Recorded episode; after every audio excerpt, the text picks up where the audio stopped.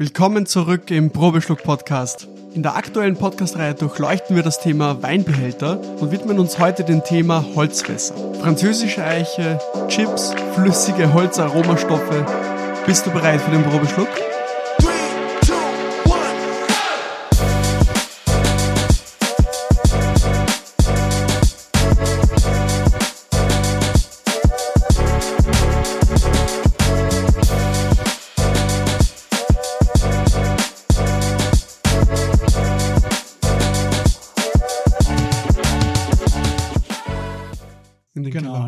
Holzfässer, die habe ich jetzt noch vom Fassbinder abgeholt und die bringe ich jetzt nach Deutschland zu mir in den Keller jetzt die nächsten Tage und dann Zu den anderen. zu den Fässern. anderen Ja, sechs Fässern dazu. zu den anderen genau. sechs Fässern. Sehr, sehr cool. Es freut mich sehr, Joshua, dass du wieder im, im Podcast dabei bist. Danke, danke, dass ich hier sein darf. ja, also wir haben ja schon einmal über, ich glaube, gereifte Weine war das Thema, oder? Mhm, genau. Ähm, und sonst soll es heute wieder, wie wir schon angesprochen haben, um den Einfluss oder das Thema Holzfässer gehen. Ganz ein spannendes Thema. Wir haben ja die diese Wochen gerade mit den Gär- und Lagerbehältern im Podcast, haben letzte Woche schon über die Granitfässer gesprochen. Und ich glaube, heute ist so das bekannteste Thema, wo man Wein drin vergärt oder lagert. Und ich finde das ganz spannend. Das muss ich dir noch sagen. Die letzten Podcast-Folge mit, mit meinen Weinfreunden, die nichts mit Wein eigentlich zu tun haben, Mhm. ähm, haben wir die zwei Flaschen und ein Sommelier-Folge aufgenommen. Und da war eine Frage von Moritz. Ja, Weine werden ja in Holzfässer ausgebaut. Was ist so dein Lieblingsholzart? Und ich habe mir so gedacht, okay, das ist halt doch nicht jede Person oder jede, ja, jeder Weintrinker weiß, dass Wein nicht nur in Holzfass ausgebaut ist. Und dass es ja doch schon etwas Besonderes ist, wenn man sich die, die Menge anschaut, was in der, in der Weinwirtschaft in, in Tanks, also in Stahltanks ausgebaut wird und was wird in Holzfässern ausgebaut. Also Da ist ja schon ein großer Unterschied von der Menge her, oder? Ja, also das, die Sache mit den Holzfässern ist halt auch, ist auch eine Kostenfrage. Mhm. Es kommt immer ja auch drauf an, sich einen 5000 Liter Stahltank hinzustellen. Den kauft man einmal und dann einmal kaufen und nie wieder drüber nachdenken, so sinngemäß. Mhm. Der kann auch in jedem Keller stehen, ob er luftfeucht ist, ob er trockener Keller ist, ob er warm ist, ob er kalter Keller ist. Beim Holzfass ist es so, Holz ist ein Stückchen Natur, was man sich da einkauft. Und da kann alles mit passieren. Den kann man nicht zu trocken das Holzfass in den Keller stellen. Mhm. Dann verdunstet einen der ganze Wein weg und dann hat man auch keine Freude dran. Ist auch, auch nicht gut fürs Holz wirklich, wenn er zu trocken ist. Zu feuchter Keller hat man das Problem, dass die Ringe rund um das Fass äh, einfach ähm, anfangen zu rosten und zu korrodieren. Äh, der Schimmel wiederum, wenn man eine ganz hohe Luftfeuchtigkeit hat auf den Fässern, ist gar nicht mal so schlimm. Also das nennen die auch bei uns als das Kellertuch, was sich dann auf die Fässer niederlegt, der schwarze Schimmel. Der hält sogar die Feuchtigkeit in den Fässern und schützt so ein bisschen das Holz eigentlich. Das ist gar nicht mal so schlimm. Man kann den natürlich auch immer wieder sauber machen und wegmachen. Sieht einfach schöner aus. Und wenn man das, ich habe die Erfahrung gemacht, wenn man es länger nicht wegmacht, ist es dann schwieriger Okay, wegzumachen. das Also okay. wer seine Holzfässer liebt, einfach mal immer jede zwei Wochen ein bisschen schrubben, dann Ja, okay. kann man sie schön behalten. Ich glaube, was sehr viele im Podcast jetzt interessiert, wie kommst du jetzt dazu, mit mir über Holzfässer zu sprechen?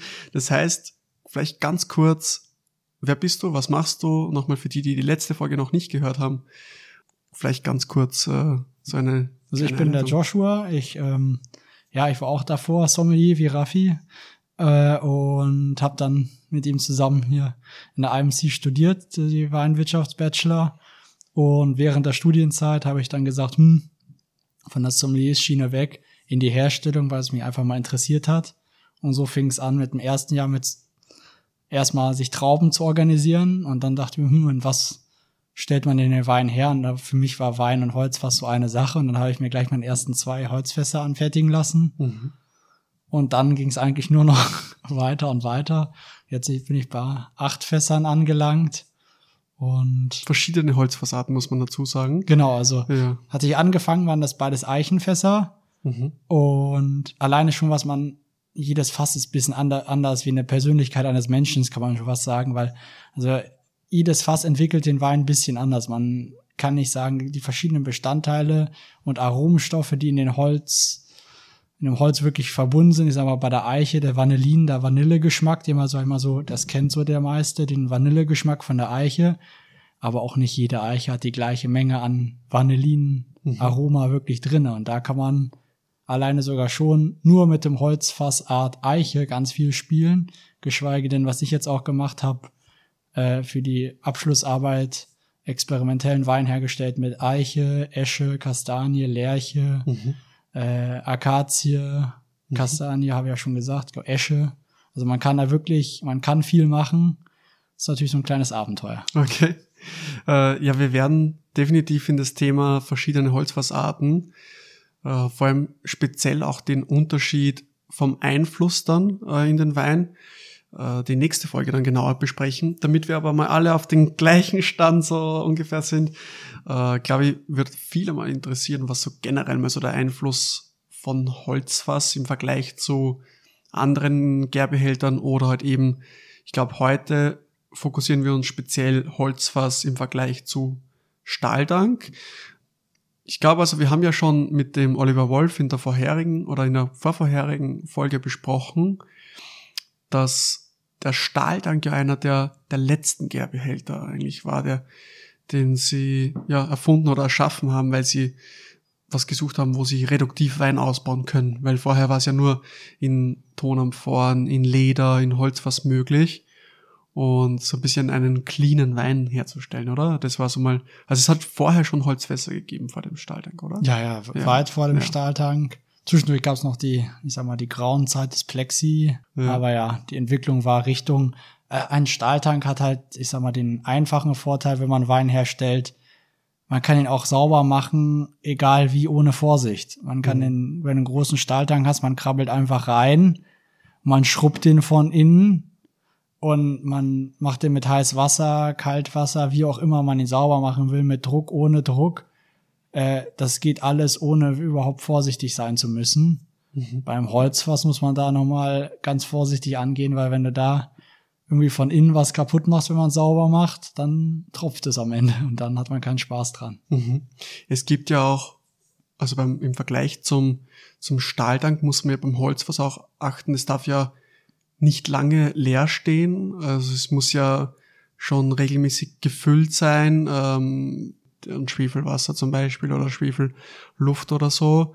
Weil, also von der Konservierung jetzt daher. Genau, also, ja. also ich habe jetzt zwischendurch, weil jetzt ich die letzten zwei Fässer jetzt erst abgeholt habe, habe ich sie jetzt einmal trocken konserviert. Dann nimmt man so eine Schwefelschnitte, die brennt, die, das ist auf so, man muss sich vorstellen, wie so ein Kleiderbügeldraht, das hält man ins Fass rein zündet es davor an, steckt es in Fass rein und dann wird das Schwefelgas verteilt sich im Innenraum des Fasses mhm. und Schwefel äh, durch die antimikrobischen Eigenschaften konserviert hat dann das Holz, das in einem Holzbehältnis wird immer Wein absorbiert. Also man kriegt den Weingeschmack eigentlich aus dem Holzfass ja gar nicht mehr raus. Was bedeutet, wenn man das Weinfass sauber macht und sogar drei, viermal spült, wie ich es gemacht habe, trotzdem riecht das Fass nach Wein von innen. Das mhm. kriegt man gar nicht weg. Und wenn es nach Wein riecht, ist auch noch bisschen Wein in den Poren des Holzes drinne. Was bedeutet, wenn man es mhm. nicht schwefelt, fängt es einfach an zu schimmeln und keiner will den Wein in dem schimmelnden Behälter trinken. Mhm. Deswegen ist einfach kurze Zeit so ein Schwefel mit Schwefelgas beziehungsweise mit dieser Abbrennschnitte,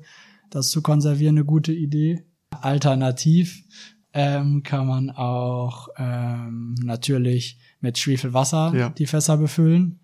Da geht dann am besten Schwefelwasser gemischt mit Zitronensäure. Mhm. Hat man eine Säurebase, eine weinähnliche Lösung macht man sich dann. Dann braucht man weniger Schwefel. Mhm. Sonst braucht man Unmengen an Schwefel. Das macht schon Sinn, weil das Holz dann sozusagen sich nicht verbiegen kann, weil es sozusagen immer angeschwollen ist und angequollen ja. ist. Also das macht schon für die Langzeitlagerung wirklich sehr viel Sinn. Mhm. Nur ist es unhandlich, ich sag mal so aus praktischen Gründen, man muss ja immer so die praktischen Gründe hinterfragen. Wenn man ein 300 Liter Fass hat, was leer ist, was einmal 60, 70, 80 Kilo schwer ist, das rumzuschieben ist ja schon das eine Sache. Aber wenn man dann 300 Liter Wasser noch reinpackt, das schiebt man nicht eben kurz ja, mal irgendwo ja, hin. Das stimmt. Genau, weil nur zur Info, wir haben heute die zwei übrigen Holzfässer von dir vom Fassbinder Benninger. Genau. Ähm, noch eingeladen. Du, du fährst dann mit den Fässern wieder zurück nach Deutschland.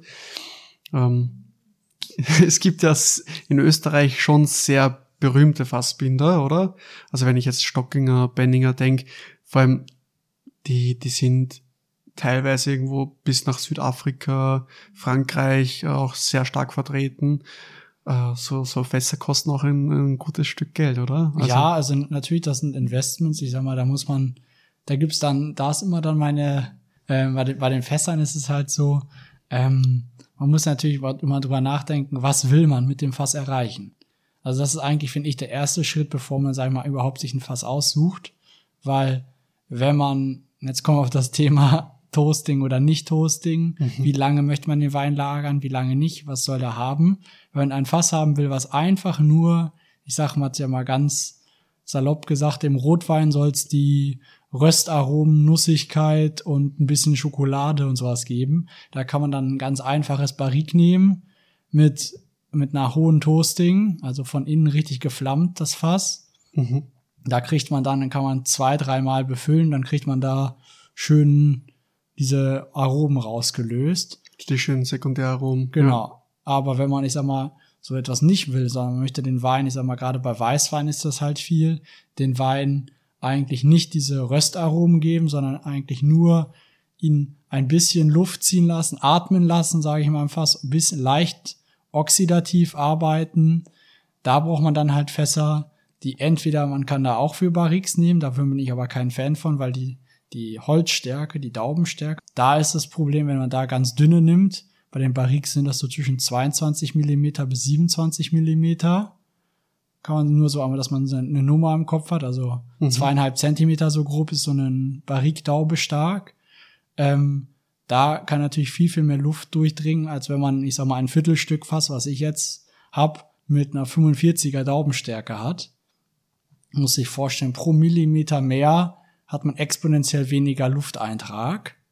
Mhm. Ähm, und auch deutlich weniger Risiko, dass es am Ende eine Leckage im Fass hat oder dass die Dauben brechen können. Ich meine, in jedem Fall ist ein Naturprodukt, Dauben können immer brechen, aber man hat einfach deutlich mehr Sicherheit. Auch in der Baukonstruktion muss man dann drüber nachdenken, was will man. Man kann sich ein ganz einfaches, ich sag mal, ein ganz einfaches Fass sich irgendwo günstig holen. Das ist dann einfach Holz zusammengehalten durch die, ja. durch die Metallringe. Das sieht dann auch nicht schick aus. Mhm. Hat, aber das Aussehen ist gar nicht das Wichtige, sondern ist es auch einfach nicht handwerklich so gemacht. Wenn man jetzt sich anguckt, die Fässer, die ich von Benninger hab herstellen lassen, da ist richtig mit Schilf gearbeitet, mhm. richtig die Daumen so angepasst, dass es perfekt schließt. Das ist eine ganz andere Handwerksqualität. Und dafür ja. muss man natürlich zahlen. Aber mhm. warum, warum nicht dafür zahlen? Auf dem einen Ende muss man ja nicht sparen, wenn man den Wein auch dann tollen Wein mit herstellen will. Ja, absolut. Also du hast ja die Dicke jetzt auch von den, von den Holz, äh, von den Daumen äh, angesprochen. Da haben wir auch beim, wir waren nämlich vom Studium aus beim Fassbinder Stockinger auch gehört, dass je dicker das Holz, das verwendet wird, auch desto länger muss auch getrocknet werden. Also wirklich dieses Tannin rausgeregnet, weil es zeigt ja auch wieder von Qualität. Die, die Holzbretter, die da verwendet werden, die stehen ja oftmals, also wirklich mehrere Jahre draußen, wo das Tannin rausregnet oder rausgeregnet werden muss.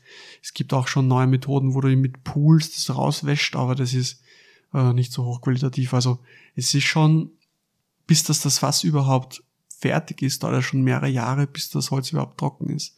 Und das ist ja schon mal, äh, also wenn man denkt, wie viel Arbeitsschritte es dauert, bis, bis das der Wein fertig ist, äh, ist schon Wahnsinn. Du hast das Toasting angesprochen, finde ich auch, auch ganz spannend. Da laden wir dann ein paar Fotos auf Instagram hoch. Ich glaube, ist ganz spannend für alle zum Sehen, die das noch nicht gesehen haben. Was mich noch interessieren würde, wie viel verdunstet denn in einem Holzfass? Weil es gibt ja offensichtlich einen Sauerstoffaustausch und immer wo es einen Sauerstoffaustausch gibt, verdunstet auch was im Holzfass. Wie ist das so bei deinen Fässern? Also das war sehr unterschiedlich. Ich hatte ja zwei Keller, einen mit einer höheren Luftfeuchtigkeit, okay. einen mit weniger. Und, und da kommt es wirklich dann drauf an. Ich hatte meine älteren Fässer, das sind 175 Liter Fässer in dem Keller mit deutlich weniger Luftfeuchtigkeit. Da habe ich dann schon so gut pro Monat 600 Milliliter pro Fass verloren. Also fast eine Flasche Wein. Ja. Okay. Und das fluktuiert natürlich gerade auch bei verschiedenen Wetterverhältnissen. Der Keller ist ja recht konstant von der Temperatur. Wenn es draußen ganz trocken ist, dann ist natürlich die Luft auch ganz trocken. Hm. Und dann hat man mehr Verdunstung mal im Sommer. Ähm, bei, den, bei dem recht feuchten Keller hatten wir das Glück, da war deutlich weniger, aber da war auch dann 200, 300, 400 Milliliter. Also so wenig ist es dann doch nicht. Und das läppert sich dann natürlich dann schon. Ich sag mal, wenn man so rechnet, eine Flasche fast pro Monat, zwölf Monate hin und her. Also, also vor allen Dingen, man, man möchte ja auch immer die Fässer komplett voll halten. Dann, also um die Fässer dann wirklich komplett spundvoll zu halten, muss man ähm, den, die wirklich komplett spundvoll machen, die Fässer, und dann den Stopfen rein. Da verliert man auch bisschen Wein, indem man Stopfen reindrückt und ein Mhm. bisschen Wein rauspulcht, sozusagen, so ein bisschen. Mhm. Das, das hat man halt immer, wenn man die Fässer wirklich komplett dicht machen will. Das Problem ist, wenn man sagen, das fast nur fast Augenmerk voll macht und dann schon den Stopfen reinmacht, dann hat man, zieht, zieht das fast sofort Luft nach zwei, drei, Mhm. vier Tagen. Deswegen hat man auch ja bei den Barrikfässern, wo Rotwein drin ist, äh, meistens so einen Mittelstreifen, der rot ist, oder? Ach, genau, also Ja, es oder? läuft immer was. Ja. Es läuft immer Wein runter.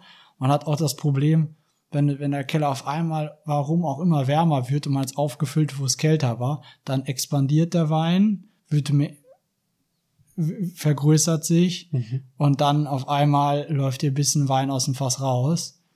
Und beim Weißwein ging es jetzt jetzt. Ich habe jetzt bis jetzt ja immer nur Weißwein hergestellt. Da sieht man dann am Spundloch so ein bisschen die, was runtergelaufen ist. Das kann aber mit bisschen Arbeit sauber machen. Das ist dann kein Problem. Mhm. Aber was dann wirklich ärgerlich ist, ist bei Rotwein. Wenn du dann keinen roten Streifen rumgemalt hast oder auch nicht lackiert. Also meine Fässer sind mit einem atmungsaktiven Klarlack noch extra geschützt.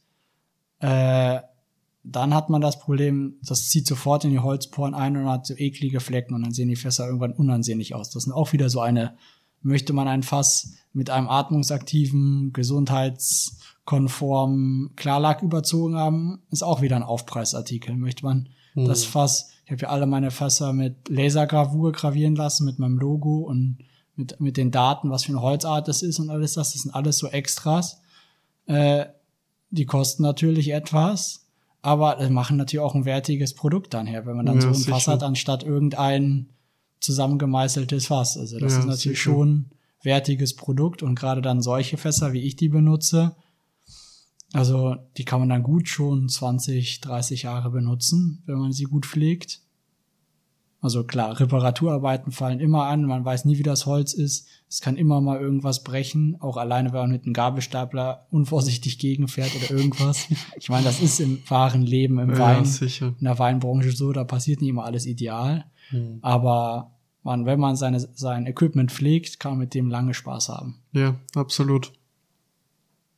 Lass uns mal verkosten, weil wir sind schon doch die zwei Weine vor uns länger da und ich krieg schon, wir haben ja gestern schon ein bisschen was verkostet von dir und ich kenne ja schon die Weine vom vorherigen Jahrgang. Genau. Du hast ja was, also ein anderes Experiment gemacht. Man muss ja schon sagen, dein, dein äh, Weingut hat sehr viel mit so verschiedenen Experimenten zu Ja, tun. es ist ja auch, ja. der Name Vinum Scientia heißt ja, Ja. auch wissenschaftlicher Wein. Ja, genau. Das ist ja die Anlehnung des meiner Ex Weinexperimente, meiner Forschung so ein Ja. bisschen. Das ist ja auch so ein bisschen meine Zielgruppe, die, die Leute, die wirklich was über Wein wissen wollen, wie diese Forschungsexperimente sind.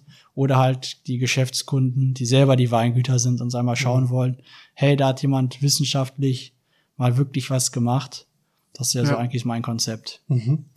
Das heißt, wir verkosten jetzt, äh, also du kannst es eh am besten erklären, aber wir verkosten auf jeden Fall mal Stahldank gegen Ausbau im Holzfass vom gleichen Wein, oder? Genau, das ist der gleiche Wein, das ist ein Riesling, die Trauben sind aus dem Weinviertel und nur so ein bisschen zu Basisdaten.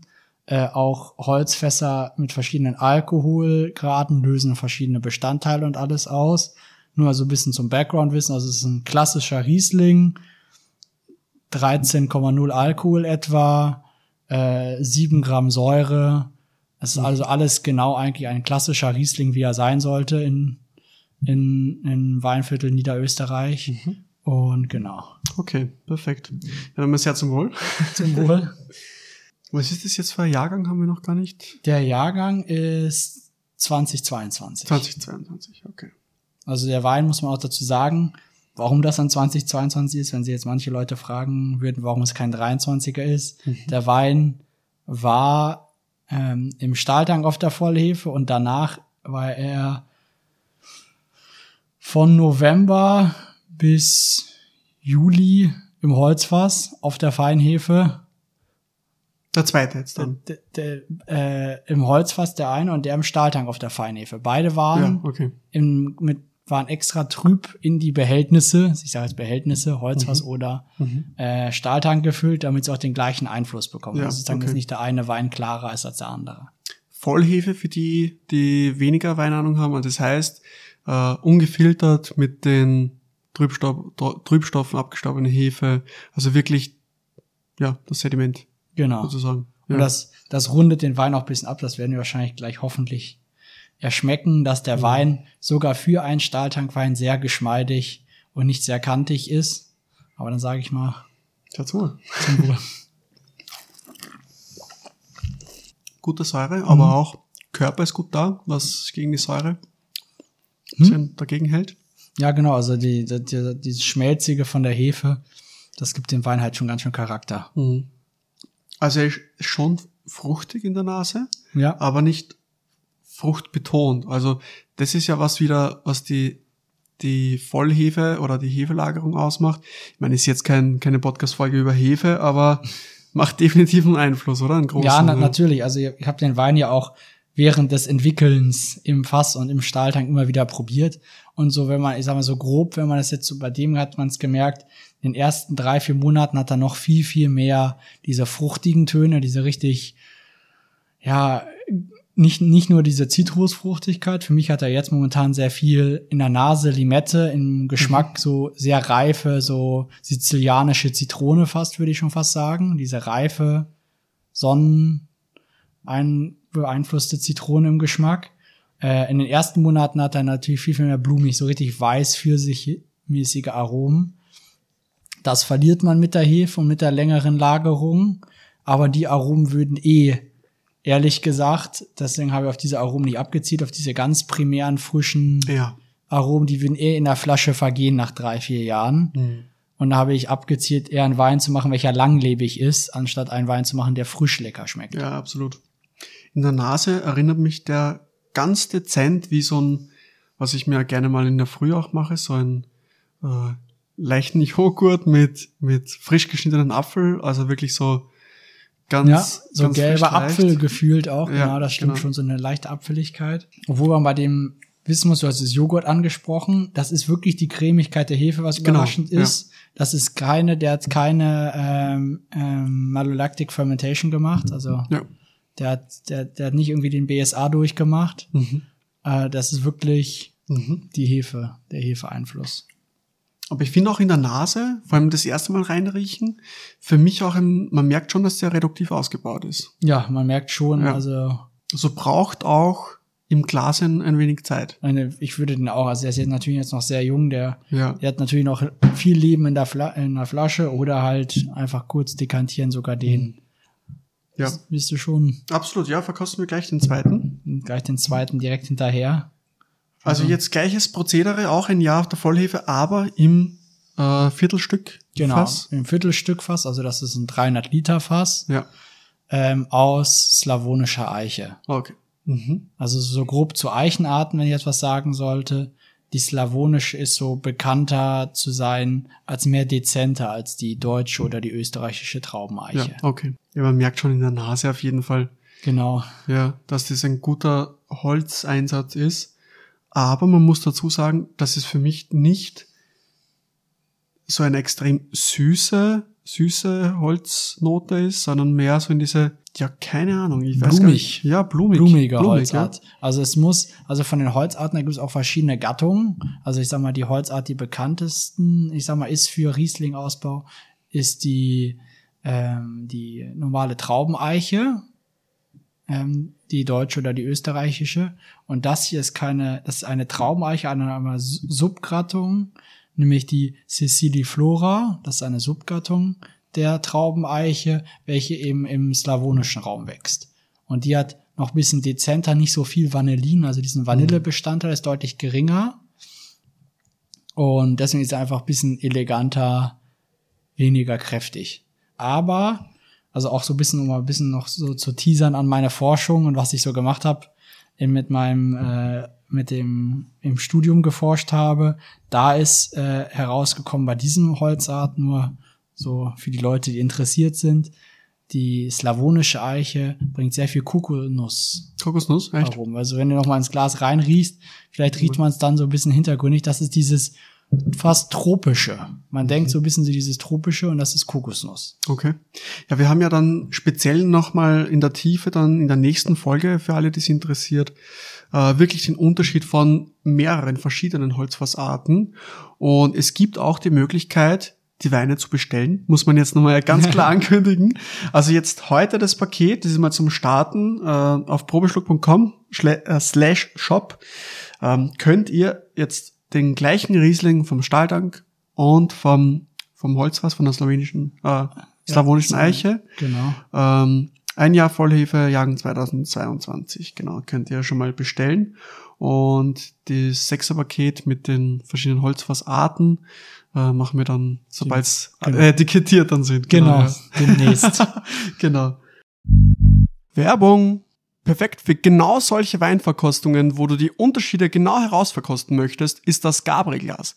Das One-for-All-Glas, das perfekt für alle Weinstilistiken als Universalglas dient. Also nichts wie hin zum Probeschluck Online-Shop und hol dir dein Gabriel-Glas und das aktuelle Podcast-Package.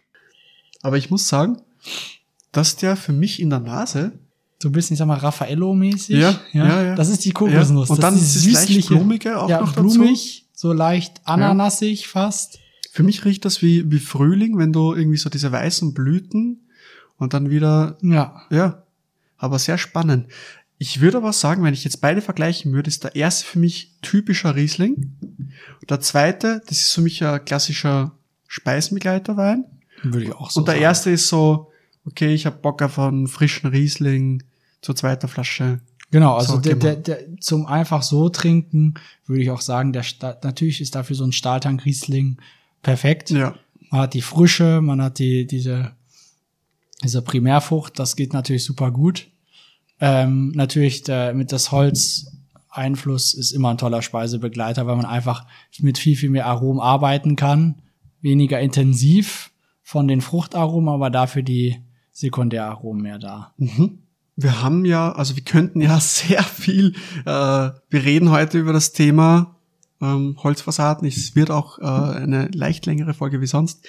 Aber es ist ein sehr interessantes Thema. Was ist deine Meinung oder Philosophie zum Thema, wie lang man Wein im Holzfass ja, lagern muss, dass es überhaupt einen spürbaren Einfluss hat und wie lange, sagst du, ist so der Optimalfall? Ich meine, ist jetzt natürlich klar, kommt auf den Wein drauf an und welchen Stil man erreichen will. Aber ich habe mal irgendwo gehört, dass es unter einem halben Jahr sowieso wenig Sinn macht, weil der Einfluss relativ gering ist. Ah, Das ist so ein, äh, ein kleiner Irrglaube. Also Okay. ich glaube, also persönlich von den Verkosten von meinen Fässern jetzt über die zwei Jahrgänge, Ja. Ähm, in den ersten ein, zwei Wochen macht es irgendwie keinen Sinn, das zu verkosten, weil es einfach so frisch drinne ist. Ja. Aber aus der Erfahrung gemäß ist die, und auch was die wissenschaftlichen Studien besagen, äh, die ich auch konsultiert habe in meinen Forschungen, da ist es äh, so, die höchste Intensität, also Gesamtintensität vom Holz, nicht von Harmonie, sondern wirklich nur das Holzgeschmack, die volle, Ja. volle Holzdröhnung Braucht. effektiv haben will. Ja. Kann man mögen, muss man nicht mögen, ist nach drei bis vier Monaten. Ja, das ist nämlich auch ein Punkt, den ich auch noch ansprechen wollte. Wir haben ja auch im Studium gelernt, in der Weinproduktion, dass es so eine Kurve gibt, dass es sehr steil nach oben geht, vor allem was Thema Tannin angeht, also Tannin und Rotwein. Und wenn man, keine Ahnung, dann denkt, oh, es wird immer mehr, wird immer mehr, und dann wollen sie den Rotwein dann rausgeben, und dann hast du so viel Tannin, und, und wir haben ja gelernt, dass ähm, dass es auf jeden Fall nach der Zeit, wenn du es dann noch länger drin lässt, wieder geschmeidiger wird und besser sich einbindet und viel weicher wird. Genauso ist es auch Ja. eigentlich mit dem Holz. Das kann man eigentlich, sagen wir mal, äh, ähnliche Konklusio ziehen. Also mit dem Holz ist es auch so. Die wird immer runder, immer runder. Ähm, und dann ist es eine Geschmacksfrage, wie viel Holz möchte man in dem Wein haben. Ja. Ich habe mich jetzt entschieden für, ja, so, es ist um die zwölf Monate sowas. Mhm. Äh, neun Monate, zwölf Monate, das immer so, ein- also ich, ich würde mal sagen, so ein gerunder, gesunder Spielraum ist so zwischen acht bis zwölf Monate. Man kann auch immer länger. Im Bordeaux mögen sie gerne 16 bis 18 Monate. Mhm. Aber das ist dann auch nach einer Zeit so ein bisschen äh, Einflussfaktoren für, wann braucht man die Fässer wieder, wann will man sie wieder befüllen. Mhm. Wenn man über zwölf Monate kommt, hat man ja irgendwann das Problem, wenn man einen neuen Jahrgang machen will und man macht regelmäßig Wein, Das dass dann die teuer. Fässer dann belegt sind, weil man muss immer zwei Chargen an Fässer haben. Ja. Das kann ich dann auch verstehen, dass das für den einen oder anderen Winzer einfach nicht wirklich rentabel ist. Mhm. Also es gibt auch Weine, die habe ich schon probiert gehabt, wo die dann Ewigkeiten im Holzfass gelassen sind, aber das sind dann so Einzelstücke. Das wollte ich gerade sagen. Ich muss dir noch sagen, ich habe erst an Heiligabend habe ich probiert im, äh, im Hotel, im Urlaub, äh, vom Nikolaihof. Hm, ja, Ähm, Fass, ja- Fass Severin, ja, Riesling genau. 1997, 25 Jahre im Fass. ja, Und das war richtig, richtig cool. Also ich muss sagen, das war so, so spannend, mal so einen Wein zu verkosten, der so lange im Fass war. Ich meine, ist halt schon in dem Premium-Preissegment, muss man sagen, aber klar nicht. Also wenn du 25 Jahre einen Wein im Fass lässt, immer wieder auffüllen musst, erstens das und zweitens, der braucht ja irrsinnig viel Platz. ja, natürlich. Also das kann man nur machen, wenn man einen alten Keller, ich meine, Nikolaev hat ja einen, Ja, einen Kellertrakt, wo sie das machen können. Und da braucht man auch dementsprechend, ich sag mal, ein Fass. Das für das Severin-Fass, das wird sicher ein sehr großes Holzfass sein. Das wird Ja. nicht so ein kleines 300 Liter Fässchen sein. Da braucht man auch ein Fass, so größer das Fass, so bisschen, so feuchter der Keller, so größer das Fass, so weniger Evaporation hast, hat man und so Mhm. weniger Schwund am Ende. Ich sag mal, 25 Jahre ein Wein, ich sag mal, im Barrik zu lassen, das würde wahrscheinlich keiner machen, weil ja, das wäre nichts mehr vom originalen Jahrgang drinne. ja, das stimmt. Wir haben ja jetzt ja schon angesprochen, wie lange ja Wein im Holzfass und, und wie sich das verändert vom Tannin oder vom Holzeinfluss. Ich finde es ja auch ganz spannend, dass sich auch die Geschmacksaromen vom, vom Holzfass unterschiedlich vom Zeitpunkt her extrahieren. Also ich habe irgendwie gehört, dass das Vanille irgendwie erst später kommt, also zuerst dieses Whisky-Lakton, wenn es jetzt um, um amerikanische Holzfässer geht, irgendwie früher kommt. Also, dass diese Geschmacksstoffe auch unterschiedlich rauskommen. Also kann man sich auch ein bisschen spielen, oder? Ja, also man kann, also deswegen muss man auch immer wieder die Fässer probieren. Also auch gerade die Bestandteile, äh, zum Beispiel dieses Kokosnussaroma, was wir jetzt hier geschmeckt haben, Mhm. das war eine Zeit lang extrem intensiv bei diesem Fass, als ich es probiert habe. Ähm, also man kann da wirklich auch, ich sag mal, mit den Aromenkurven im Fass spielen. Füllt man den Wein heute ab oder morgen oder übermorgen. Da kann man schon wirklich, ich sag mal, ein, zwei Tage macht wahrscheinlich den Riesenunterschied, aber wenn man jetzt zwei Wochen später wartet und auf einmal ist der Wein schon wieder anders, dann kann man was verpasst haben. Also da muss man schon direkt hinterher sein, seine eigene Flaschenabfüllung haben, dass man dagegen steuern kann und sagen kann, jetzt ist der Wein perfekt, jetzt kann man alles abfüllen. Hm. Das ist schon, Ja, das ist so die Kunst des absolut. Weines. ja, absolut. Ja, ich glaube auch, dass das recht spannend ist, wenn man Wein oxidativ oder leicht oxidativ im Holzfass ausbaut, weil sie ja dann auch schon so ein bisschen an den Sauerstoffaustausch gewohnt sind und dann wahrscheinlich auch in der Flasche dann, wenn du es mit Kork abfüllen würdest, ähm, auch irgendwie das Potenzial haben, länger zu reifen, oder? Also ich habe die Erfahrung so ein bisschen gemacht, ähm, wenn man den Wein ähm, nicht so stark schwefelt, also der Wein braucht eigentlich gar nicht so viel Schwefel während der Fasslagerung. Also man sollte immer, da gibt es so verschiedene Faustregeln, jeder Ja. sagt ja so ein bisschen was anderes. Ja, ja. Du hast ja schon jetzt angesprochen, was in die Fässer reingeben. Deswegen will ich auch mal ein neues Thema, äh, Diskussion, äh, jetzt mal an, anstreben. Äh, Thema etwas in den Wein reingeben. Wir sind ja Thema Holzfass. Es gibt ja auch schon, oder nicht schon, es gibt schon sehr lange Alternativen, wie man den Holzgeschmack, also auch diese Vanille, äh, Whisky-Lakton, so ein bisschen Kokosnuss auch reinbringen kann in den Wein. Es gibt ja auch Thema Chips oder ja. sogar in anderen Ländern auch erlaubt. In Österreich glaube ich nicht oder in Deutschland. In Österreich ist nicht erlaubt diese mit Pulver, oder? Mit Pulver. Es gibt also man kann Pulver oder oder Liquid. In anderen ja. Ländern gibt es sogar ja mit äh, verschiedenen ausgelöste Aromastoffe, die du dann flüssig zugeben kannst. Das ist natürlich in Österreich und Deutschland meines Erachtens nicht erlaubt. Ja. Äh, aber natürlich, man kann natürlich, ich sag mal, man kann eine Art an Wein äh, holztechnisch behandeln in, mit diesen Mittelchen. Aber man muss immer sagen, das ist eine Behandlung mit Holz und keine Holzlagerung, weil, da kommen wir wieder auf das Thema zurück mit toastet man die Fässer oder toastet man die Fässer nicht. Mit diesen Produkten, nicht zum Beispiel den Chips, da packt man ja getoastete ja, Chips ja, Geschmack, rein. Geschmack eigentlich. Man, man ja. macht eigentlich Röstaromen-Geschmack in den Wein hinein. Wenn man ungetoastete Chips reinmachen würde, das würde recht wenig Unterschied machen.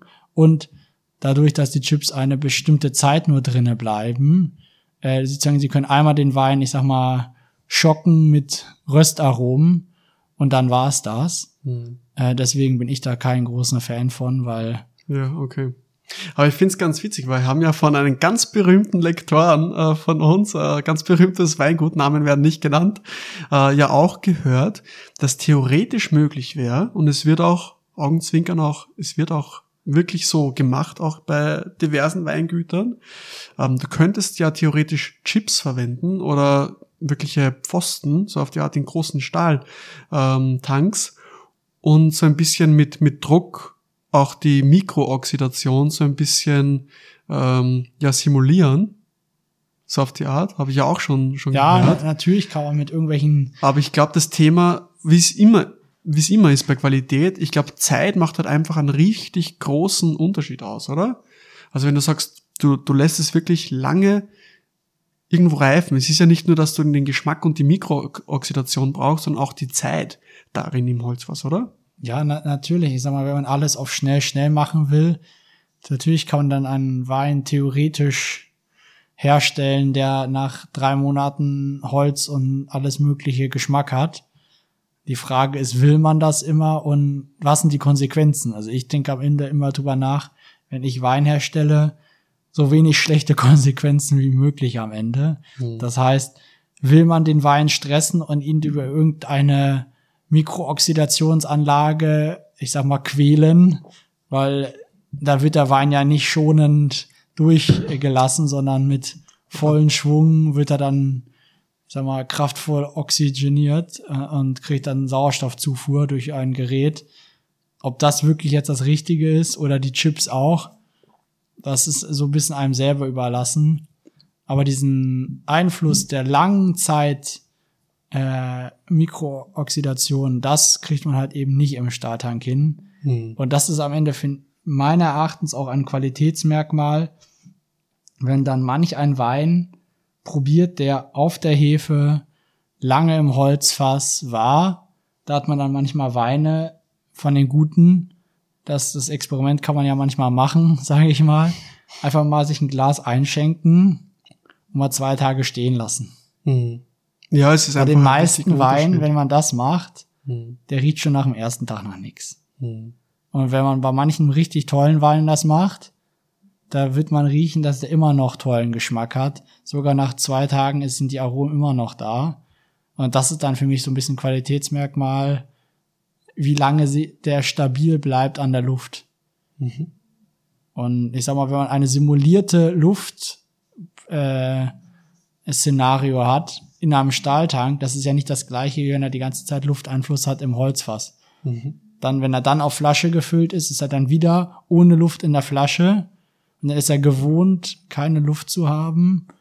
Und dann, wenn der Kunde den Wein aufmacht und er schenkt ihn ein, dann, das hatte ich jetzt leider von einem ganz bekannten Weingut wieder was probiert gehabt, also es, es müssen ja gar nicht die günstigen Weine sein, die dann leider so ein Problem haben. Sogar ein sehr hochwertiger Wein, aufgemacht, äh, dekantiert und danach ins Glas mir geschüttet gehabt. Und dann schmeckt er auf einmal nach nix, nach zwei Stunden Essen und Reden mit Freunden. Und das ist dann, finde ich, schade, gerade wenn man was Teures aufmacht. Ja, absolut. Spannendes Thema, wie ich finde. Wir starten heute so eine neue Reihe, ähm, was ich mir überlegt habe. Also ein kurzen Word Rap, so auf die Art. Also ich frage dich so ein paar Fragen und du entscheidest dich für eine Option. Stahltank oder Holzfass? Ganz klar Holzfass. Welches Holzfass soll es sein? Also ich würde ja am interessantesten finden, schwierige Wahl, Qual der Wahl, wenn man alles kennt. Das Lärchenholz, das finde ich am spannendsten, ehrlich gesagt. Okay. Welcher Wein soll in dieses Holzfass? ich dachte mal so ein Chardonnay. Okay. Wäre auch mal ein Experiment wert. Als internationale Rebsorte. Ja. Das werden wir dann nächstes Mal verkosten. Ja. Super, aber das nächste Mal, wie gesagt, ähm, besprechen wir jetzt den, ein, ein, den Einfluss von verschiedenen Holzfassarten. Ganz interessantes Thema. Ich habe es ja auch schon verkostet, vor der Abfüllung schon. Und na, bin schon sehr gespannt, was ihr sagt. Und schaut vorbei, wie, wie schon bereits erwähnt, in den Probeschlag Online-Shop. Holt euch euer exklusives Paket Stahldank versus Slawonische Eiche. Genau, dann bis nächste Woche. Ciao.